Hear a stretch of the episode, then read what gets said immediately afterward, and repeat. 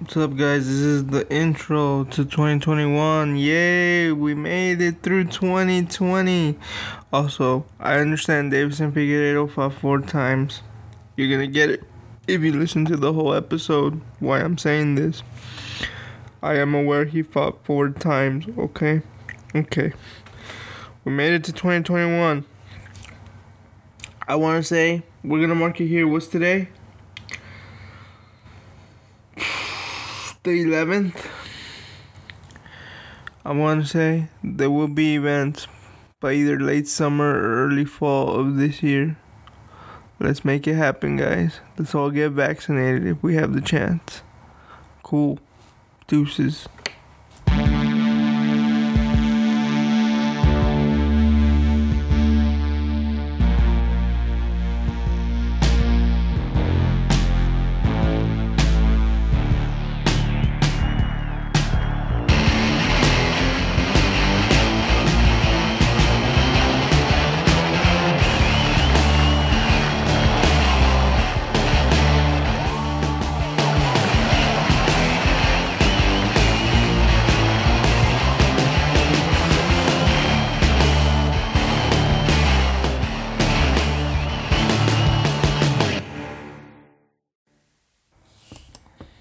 What's up, everybody? It's the first show of 2021. I'm gonna start off by doing what I should have done a while ago, which was the end of the year show. So we're gonna look back at 2020 and all the great things that happened. And with a new year in, we're gonna look at the fresh blood that we saw in 2020. By fresh blood, I mean like the prospects and the newcomers. So my 2020 newcomer of the year is none other than the Wolf Hamza Chimaev. I say the wolf because his nickname is Borz, but that's Chechen for the wolf.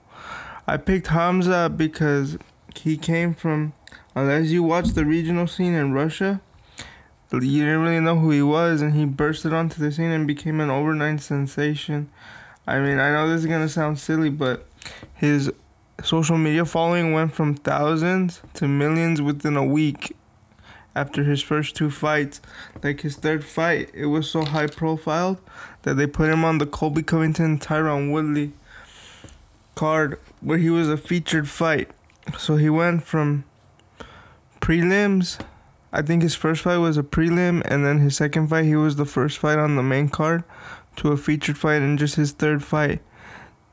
That the only other person I could think that happened to was Conor McGregor. Like he went from a prelim in Sweden to main eventing a card that was exclusively on Fight Pass in Ireland, and then he went to a featured bout on pay per view, which ironically that fight I'm talking about, where he was the first featured, his first featured bout on pay per view was against Dustin Poirier, who he's gonna fight in a few weeks. And the first pay per view card of the year, I can't wait for that. Okay. Going from Hamzat, so Hamzat's the 2020 newcomer of the year. And then I'm going to go with prospect to contender is going to be Big Mouth, Kevin Holland. The reason I called him prospect to contender is because he his next fight is against um Derek Brunson and Derek Brunson, I believe he's number seven. I have it right here. Give me a second. Well, anyway, it was crazy because he fought five times, and a lot of people said he should be fighter of the year. The only reason I didn't put him as fighter of the year is because they also said it should be a champion, which I kind of agree with. Because if you're a fighter of the year, you should be considered the best of the division. So that's the only reason I didn't put him because I also considered putting Hamzat fighter of the year, but they're not champions. They're they're new, for one Hamzat's a newcomer and Kevin he came from the contender series and has been in the UFC a while, but like 2020 was really his year. So let me see.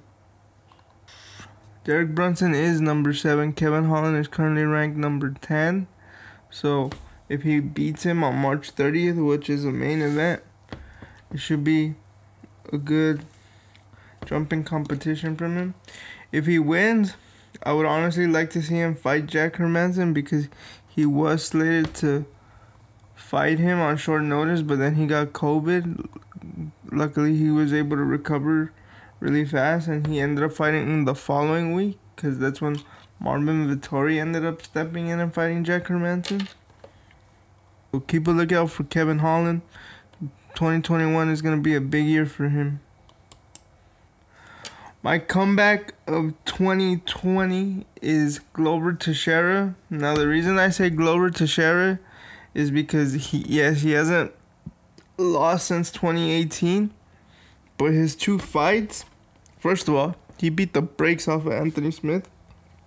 In a fight he was losing, he came back and he knocked Anthony Smith's teeth, teeth out. And then he ended up fighting Thiago Santos, who was coming back up a long layoff. And he, he got dropped in that fight a few times. But Glover's the man at 41. I think he kind of got screwed over with them booking Israel Adesanya versus Jan Blachowicz. But what's working for him is everybody else in the top five, which is Jiri Prochazka, Dominick Reyes are slated to fight. Thiago Santos and Alexander Rakic are slated to fight. So he's either gonna serve as the backup or he'll be the immediate next guy in line. So he's sitting pretty. Like, yes, it kind of sucks because he is older, but he's sitting pretty. Like, I'm pretty sure, I'm confident in saying his next fight will be for the, a world title shot fight. I was gonna say world title shot, but a, a title fight. Whether it be if Jan beats Izzy, it, it's definitely gonna be Glover next. But if Izzy beats Jan, I don't know if they'll try to convince Jon Jones to come back to light heavyweight to do the mega fight. But if I was Glover, I would be rooting for Jan Blachowicz. KO of the year, I don't think it's, it's a surprise. I'm gonna give it to Joaquin Buckley when he knocked out Impa. He has a weird last name, so I'm just gonna call him Imp. Wait, I have it right here. I'll look. Let me see. Joaquin Buck. Oh, I just closed. It's okay. Well, anyway, I'm pretty sure everybody's seen it. It's a spinning back kick where Joaquin, like the guy catches his foot, and Joaquin is able to spin, and like if he's in the matrix, knock him out. That it's then Paul Felder out of his seat. Like Paul Felder literally jumped out of his seat after he saw that. So yeah, that's the KO of the year. I wanted to give it to Cody because I'm like, well, when he knocked out Rafael Assunção, but like what Joaquin did, like if you, if you don't give it to him, like poor guy. The dude's name is Impa. I would try to pronounce his last name, but I don't want to butcher it. But his his first name is Impa, the dude he did that to. So we'll see. And I forgot to say this, but Kevin Holland owns a victory over Joaquin Buckley, so that victory is just aging very well. And Hamza, if he can recuperate fast enough from his lingering symptoms of COVID, when I say lingering, it's because he had COVID and I guess it messed something up with his lungs that the doctors told him he had to take a few more weeks off hopefully that fight, because originally it was scheduled for December 18th or 19th, I can't remember the exact date, and then they rescheduled it for January 20th. But I am hearing that they're gonna reschedule it for some time in Q1 of 2021. If I were to bet, I'm pretty sure it's gonna serve as one of the undercards for the February 13th card because Gilbert Burns is gonna fight Kamaru Usman on that card. So I wouldn't be surprised if they serve as the co-main event, especially if Leon wins. That sets up Leon to fight the winner of the title match. Can't wait. But though that's a fight to look out for. Hamza versus Leon Edwards 2021 sometimes in the first quarter. Okay, we're moving on. Submission of the year I gave it to Mackenzie Dern. The reason I gave it to Mackenzie Dern is because you don't see a lot of leg locks in MMA. And Mackenzie Dern does come from the competition side of Brazilian Jiu Jitsu, so that's probably one of her specialties. So congrats to Mackenzie. Her striking is getting better. In her last fight, she went to decision because I knew it was gonna come down to whoever striking was better, and it ended up being Mackenzie. So congrats, Mackenzie. I can't wait to see what she does in 2021. If I were to guess, I think let me see where she is in the rankings.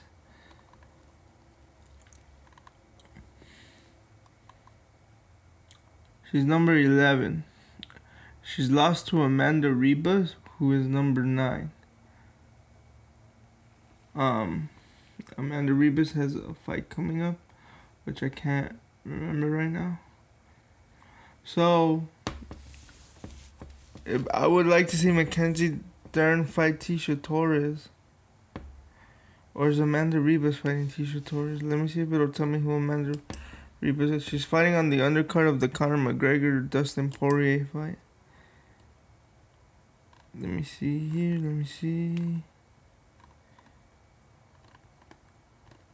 Okay, it's not telling me, but I will get that information to you when I can.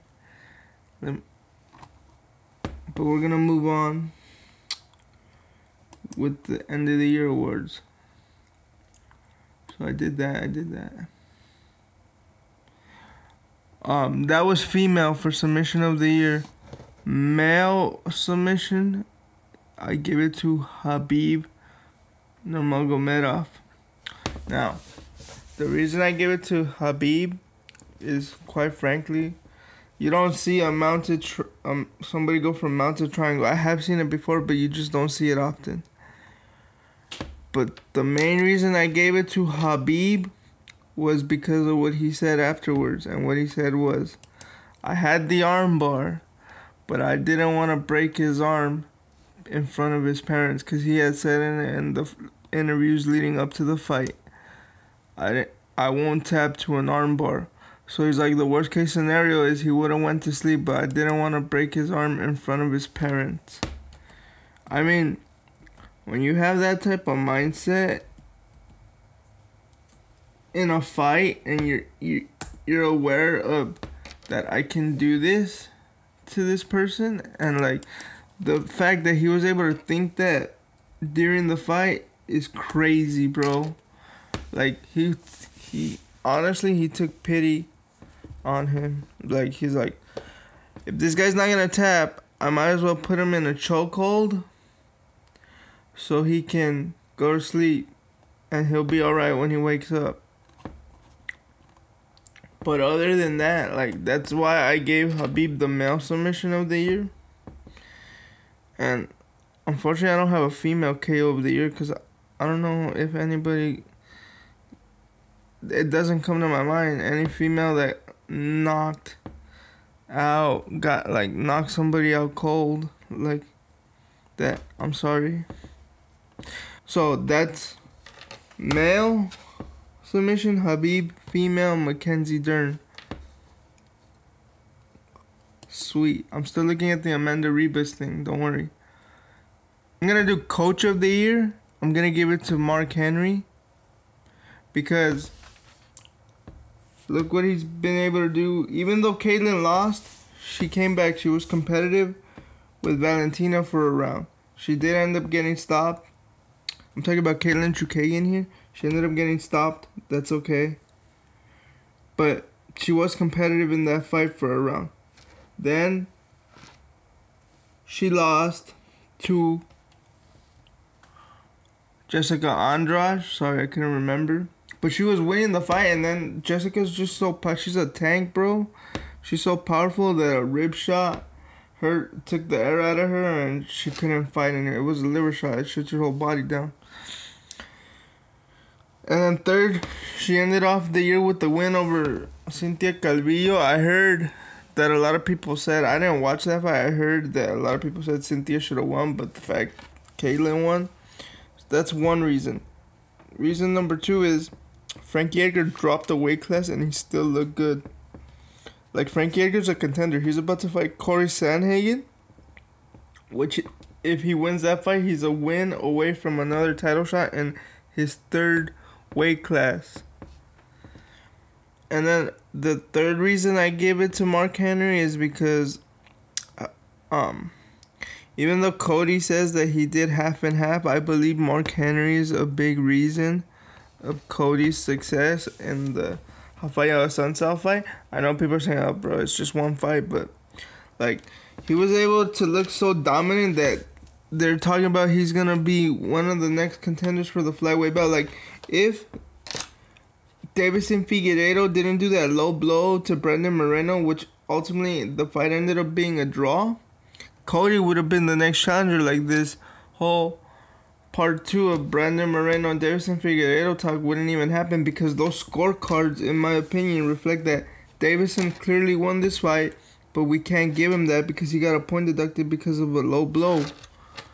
So I don't know what Cody's gonna do when he comes back. I heard he wants to fight Jose Aldo. I'd much rather see him. No, actually, that's a good move by him. Fight Jose, because TJ's coming back.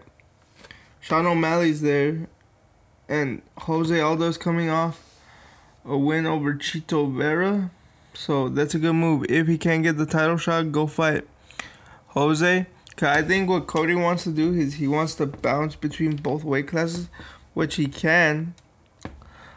I honestly believe Cody Garbrandt has the potential to do that. He just can't get into firefights because he has no chin. Like he's a good fighter, he just can't get into firefights. Either he thinks he has a chin, or he used to and now it's just shot, bro. But like what Cody showed in that fight is he's still an elite fighter. He just can't get into firefights. So, I'm still looking on the Amanda Ribas thing, but performance of the year goes to none other than the last style bender, Israel Adesanya. I give it to Israel because the fight between him and Costa, there was so much trash talk that at one point when they did the ESPN interview, I believe Costa was in Israel's head because it got to the point where Israel was just screaming that you could, since they did it virtually, you couldn't hear um. You couldn't really hear what he was saying because he like it would cut out because he was screaming so loud. Okay, hold on. Going back to Mackenzie Dern and Amanda Ribas. So, she was supposed to fight Michelle Waterson, Amanda Ribas was, and replaced by Marina Rodriguez. Marina Rodriguez is number eight. And Amanda Ribas is number nine. Okay. So, go. I would like to see Mackenzie Dern fight Tecia Torres because I'm doing this based off the fact that Mackenzie lost to Amanda, right? So it wouldn't be fair for Mackenzie to fight Michelle Waterson. But going back to Israel, so Israel, that fight with Costa, there was so much trash talk going on that um. At one point, Israel was yelling, and I'm like, dude, Paulo Costa's in his head. He's gonna blow through him easily bro, was I ever wrong? Like even right before the the ref says let's fight, he goes, "You think I'm skinny, bro? I'll show you skinny, bro." And like just what like I don't I love Paulo, but like that fight was a watch. Like Paulo was never in it. He did come out saying afterwards that he had a leg injury. Like bro, I don't like that's irrelevant to me at this point. Like Israel Adesanya is just on another level. So I give him performance of the year. Congrats, Israel. All my homies are gonna be like, damn, that was painful for that fool to say. Watch. They're like, it was painful for him to say, but he's talking truth.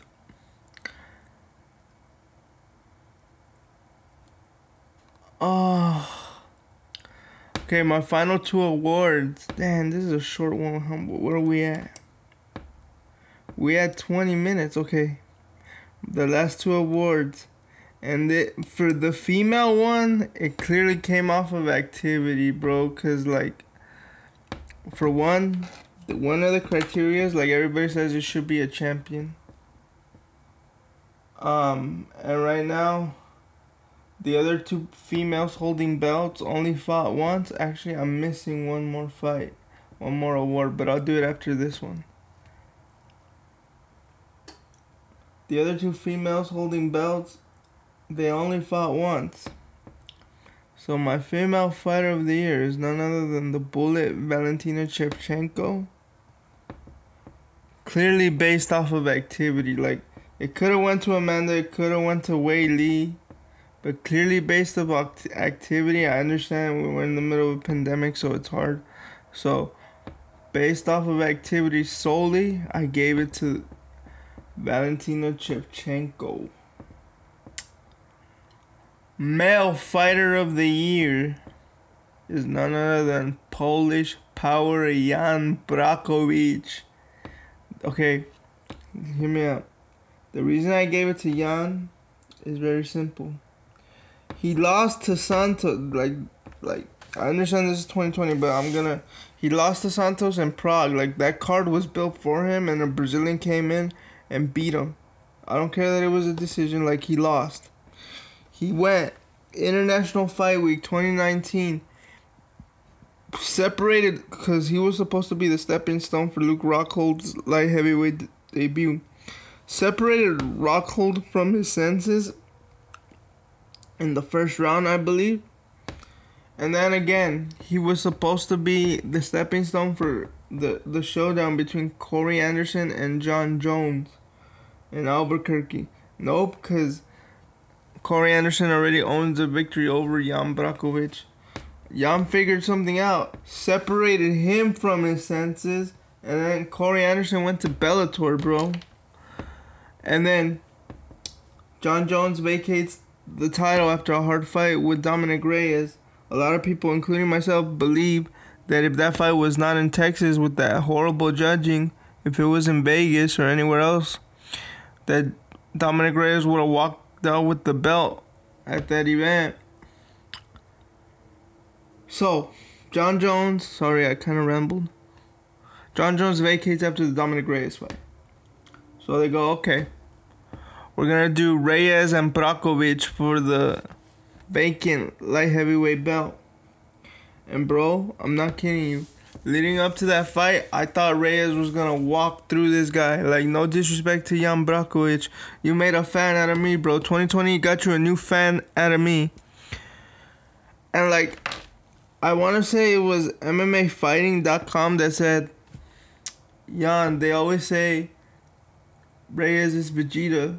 Vegeta is a Dragon Ball character for those who don't know. If you were a Dragon Ball character, who would you be? he goes, Broly, you've heard of him? And I was like, damn. And then, bro, he shows it. He shows it. Like, from bell to bell, there was not a single moment in that fight Reyes won. Like, he hit him in the ribs. His ribs were all bruised. And I'm like, bro, what happened? And I'm like, uh, my cousin goes like, bro, he, that's how hard he's hitting him. And then he ends up stopping him violently in the second round.